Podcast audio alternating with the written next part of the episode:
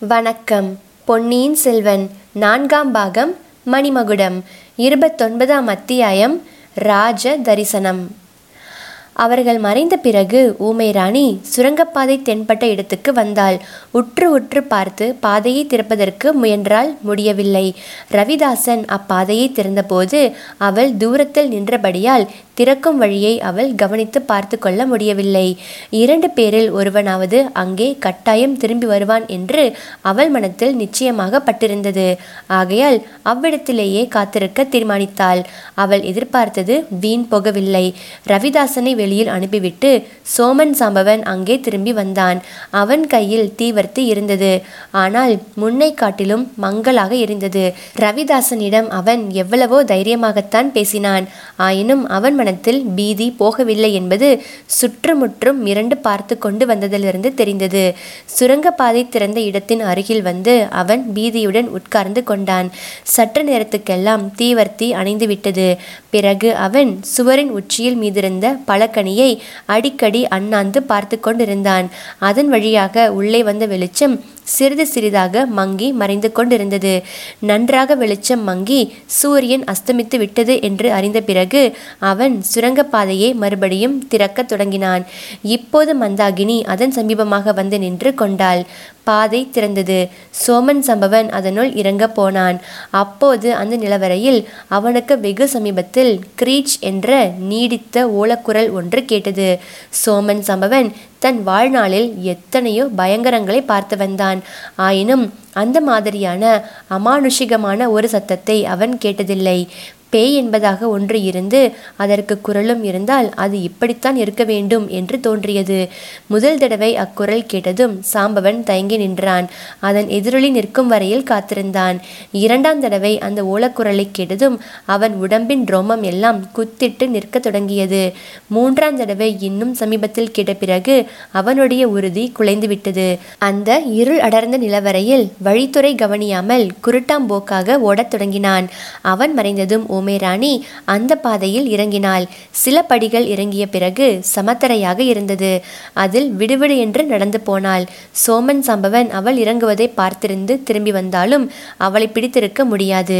அவ்வளவு விரைவாக நடந்தாள். நரகத்துக்கு போகும் தொலைவில்லாத இருண்ட வழியைப் போல் தோன்றியது. ஆயினும் அதற்கும் ஒரு முடிவு இருந்தது. செங்குத்தான சுவரில் முடிந்த இடத்தில் மேலே இடைவெளி சிறிது தெரிந்தது. சில படிகளும் கைக்கு தென்பட்டன.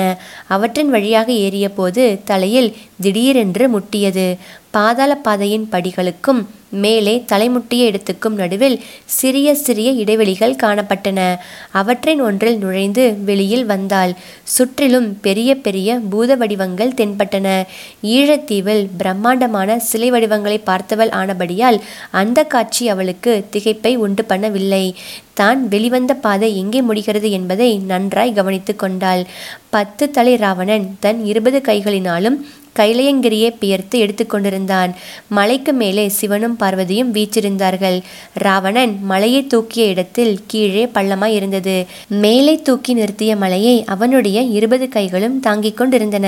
அவற்றில் இரண்டு கைகளுக்கு மத்தியில் இருந்த இடைவெளி வழியாக அந்த சிற்ப மண்டபத்துக்குள் தான் பிரவேசித்திருப்பதை தெரிந்து கொண்டாள். கைலியங்கிரிக்கு அடியில் அப்படி ஒரு பாதை இருக்கிறது என்பது சாதாரணமாக பார்ப்பவர்களுக்கு ஒரு நாளும் தெரியாது. அதன் அடியில் இறங்கி பார்க்கலாம் என்ற எண்ணமும் யாருக்கும் தோன்றாது. சமயத்தில் ஒளிந்து கொள்வதற்கு கூட அது சரியான மறைவிடம்தான். சில மணி நேரம் அந்த சிற்ப சுரங்க பாதையின் அதிசயத்தை பார்த்து கொண்டிருந்து விட்டு மந்தாகினி அச்சிற்ப மண்டபத்தை சுற்றினாள். வெளிச்சம் மிக குறைவாய் இருந்த போதிலும் இரவில் பார்த்து பழக்கமுற்ற அவளுடைய கூரிய கண்களுக்கு எல்லாம் நன்றாக தெரிந்தன. ஓரிடத்தில் சோழ குலத்து முன்னோர்களில் ஒருவரான சிபி சக்கரவர்த்தி புறாவின் உயிரை காக்க தம் உடலின் சதைகளை அறுத்து கொடுக்கும் காட்சி சிலை வடிவத்தில் இருந்தது. சிபியின் வம்சத்தில் பிறந்தவர்கள் ஆனபடியினால் அல்லவோ சோழர்களுக்கு செம்பியன் என்னும் பட்டம் உரியதாயிற்று. அந்த சிற்பத்தை கூர்மையாக கவனித்து பார்த்த பிறகு ஊமைராணி அப்பால் சென்றாள். பிரம்மாண்டமான சிவபெருமானுடைய சிரசிலிருந்து கங்கை நதி கீழே விழும் காட்சி ஒரு சிற்பத்தில் அமைந்திருந்தது. அருகில் பகீரதன் கைகூப்பிய வண்ணம் நின்று கொண்டிருந்தான். கீழே விழுந்த பகீரதி நதி ஒரு பிரம்மாண்டமான ரிஷியின் வாய் வழியாக புகுந்து காது வழியாக வெளியேறியது. அப்படி வெளியேறிய கங்கையில் ஒரு சிறிய முனிவர் குண்டிகையில் தண்ணீர் மொண்டு கொண்டிருந்தார். அவர்தான் குருமுனிவர் என்று பெயர் பெற்ற அகஸ்தியராக இருக்க வேண்டும். அந்த குண்டிகையை அவர் இன்னொரு சிறிய மலையின் மீது கவிழ்த்தார். குண்டிகையிலிருந்து பெருகிய நதி வர வர பெரியதாகி கொண்டு சென்றது. இந்த சிற்ப கங்கையிலும் காவேரியிலும் அவற்றை அமைத்தபோது தண்ணீர் பெருகுவதற்கும் ஏற்பாடு செய்திருக்க வேண்டும். ஆனால் இப்போது அவற்றில் தண்ணீர் இல்லை. காவேரி நீண்டு வளைந்து மலைப்பாறைகளின் வழியாகவும் மரம் அடர்ந்த சோலைகளின் வழியாகவும் சென்றது. அதன் இருபுறமும் அநேக சிவன் கோயில்கள் இருந்தன. கடைசியாக காவேரி கடலில் கலக்க வேண்டிய இடத்தில் அந்த சிற்ப மண்டபத்தின் மதில் சுவர் இருந்தது.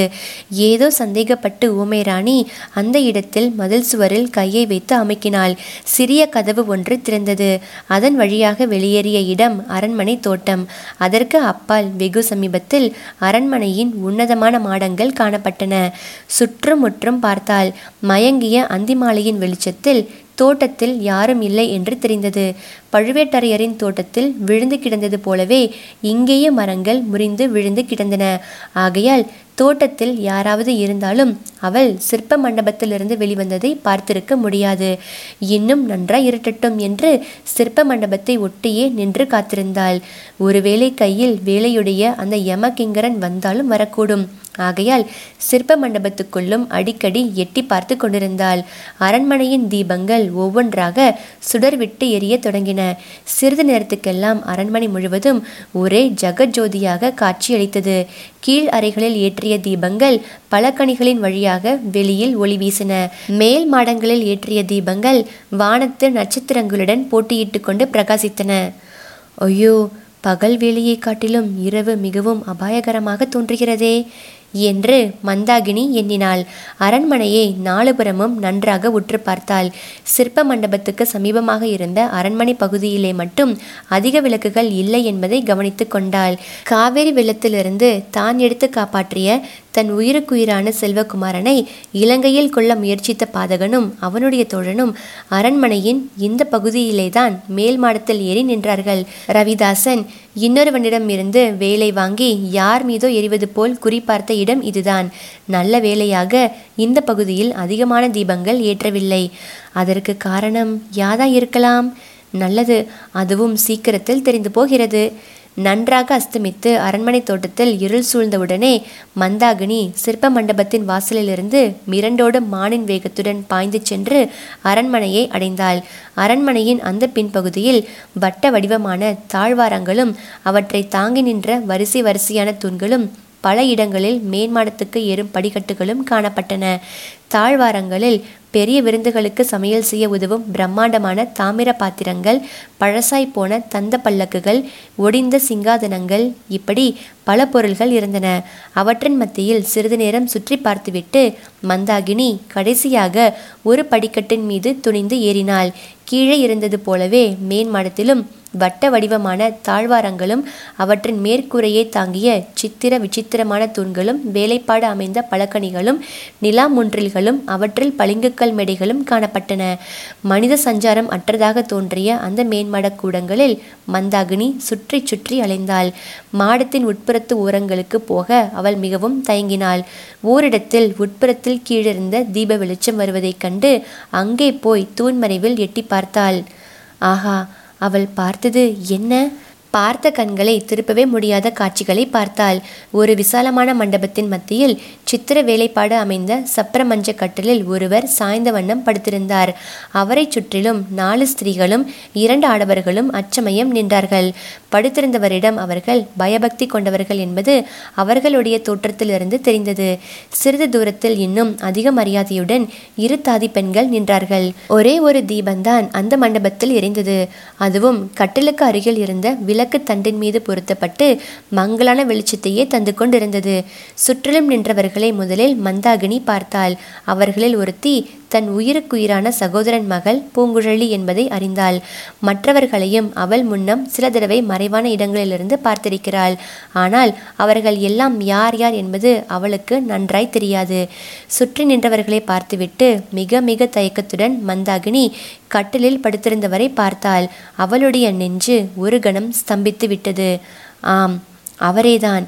எத்தனையோ யுகம் என்று சொல்லக்கூடிய நீண்ட காலத்துக்கு முன்னால் தான் சின்னஞ்சிறு பெண்ணாக ஓடி விளையாடி காடுகளில் திரிந்து கொண்டிருந்த காலத்தில் ஓரிடத்தில் வந்து ஒதுங்கி தன் உள்ளத்தையும் உயிரையும் கொள்ளை கொண்ட மனிதர்தான். தான் வாழ்ந்திருந்த பூதத்தீவை சில காலம் சொர்க்கலோகமாக ஆக்கியிருந்தவர்தான். பெரிய கப்பலில் கூட்டமாக வந்தவர்களால் அழைத்து போகப்பட்டவர்தான். ஆஹா அவர் இப்போது எப்படி மாறிப் போயிருக்கிறார்? பூர்வ ஜென்மம் என்று சொல்லக்கூடிய அந்த நாட்களுக்கு பிறகும் மந்தாகினி அவரை பல தடவை அவர் அறியாமல் பார்த்திருக்கிறாள். காவிரி நதியில் உல்லாச படகுகளில் அவர் சென்றபோது கரையில் அடர்ந்த புதர்களின் மறைவில் ஒளிந்திருந்து பார்த்திருக்கிறாள். நகரங்களின் தெருக்களில் வெண்புறவிகள் பூட்டிய தங்கரதத்தில் வீதிவலம் வந்தபோது கூட்டத்தோடு கூட்டமாய் நின்று பார்த்திருக்கிறாள். ஆனால் கடைசியாக அவரை பார்த்து கொஞ்ச காலம் ஆகிவிட்டது. அந்த காலத்திற்குள்ளேதான் இப்படி மாறி போயிருக்கிறார். முகத்தில் தாடியும் மீசையும் வளர்ந்திருக்கின்றன. கன்னங்கள் ஒட்டி உலர்ந்து போயிருந்தன. நெற்றியிலே சுருக்கங்கள். ஆஹா அந்த கண்களில் ஒரு காலத்தில் குடிக்கொண்டிருந்த காந்த ஒளி எங்கே போயிற்று? தெய்வமே இப்படியும் மனிதர்கள் மாறுவது உண்டா? இலங்கை தீவில் விஷதுரத்தில் பீடிக்கப்பட்டவர்கள் பலரை நீண்ட நாள் காய்ச்சலுக்கு பிறகு உயிர் போகும் சமயத்தில் ஊமை ராணி மந்தாகினி பார்த்ததுண்டு. ஆஹா ஒரு சமயம் தங்க சூரியனைப் போல் பிரகாசித்துக் கொண்டிருந்த இவருடைய கலை ததும்பிய முகமும் அவ்வளவாக மாறிப்போயிருக்கிறதே. ஒருவேளை இவருடைய அந்திம காலமும் நெருங்கிவிட்டதோ? திடீரென்று மந்தாகினிக்கு அன்று மாலை தான் பார்த்த பயங்கர காட்சி நினைவுக்கு வந்தது. அவள் அச்சமயம் நின்ற இடத்திலேதான் ரவிதாசன் என்னும் கொலைகாரனும் அவனுடைய தோழனும் நின்றார்கள். அங்கிருந்து தான் வேல் எரிய குறிப்பார்த்தார்கள் ஒருவேளை கட்டிலில் படுத்திருப்பவர் மீது எரியத்தான் குறிப்பார்த்தார்களோ இந்த நினைவினால் மந்தாகினியின் உடம்பெல்லாம் வெடவெடவென்று நடுங்கியது. கண்களை சுற்றி கொண்டு வந்தது. மயக்கம் வரும் போல் இருந்தது. தூணை கெட்டியாக பிடித்துக்கொண்டு கால்களை ஊன்றி நின்று சமாளித்து கொண்டாள்.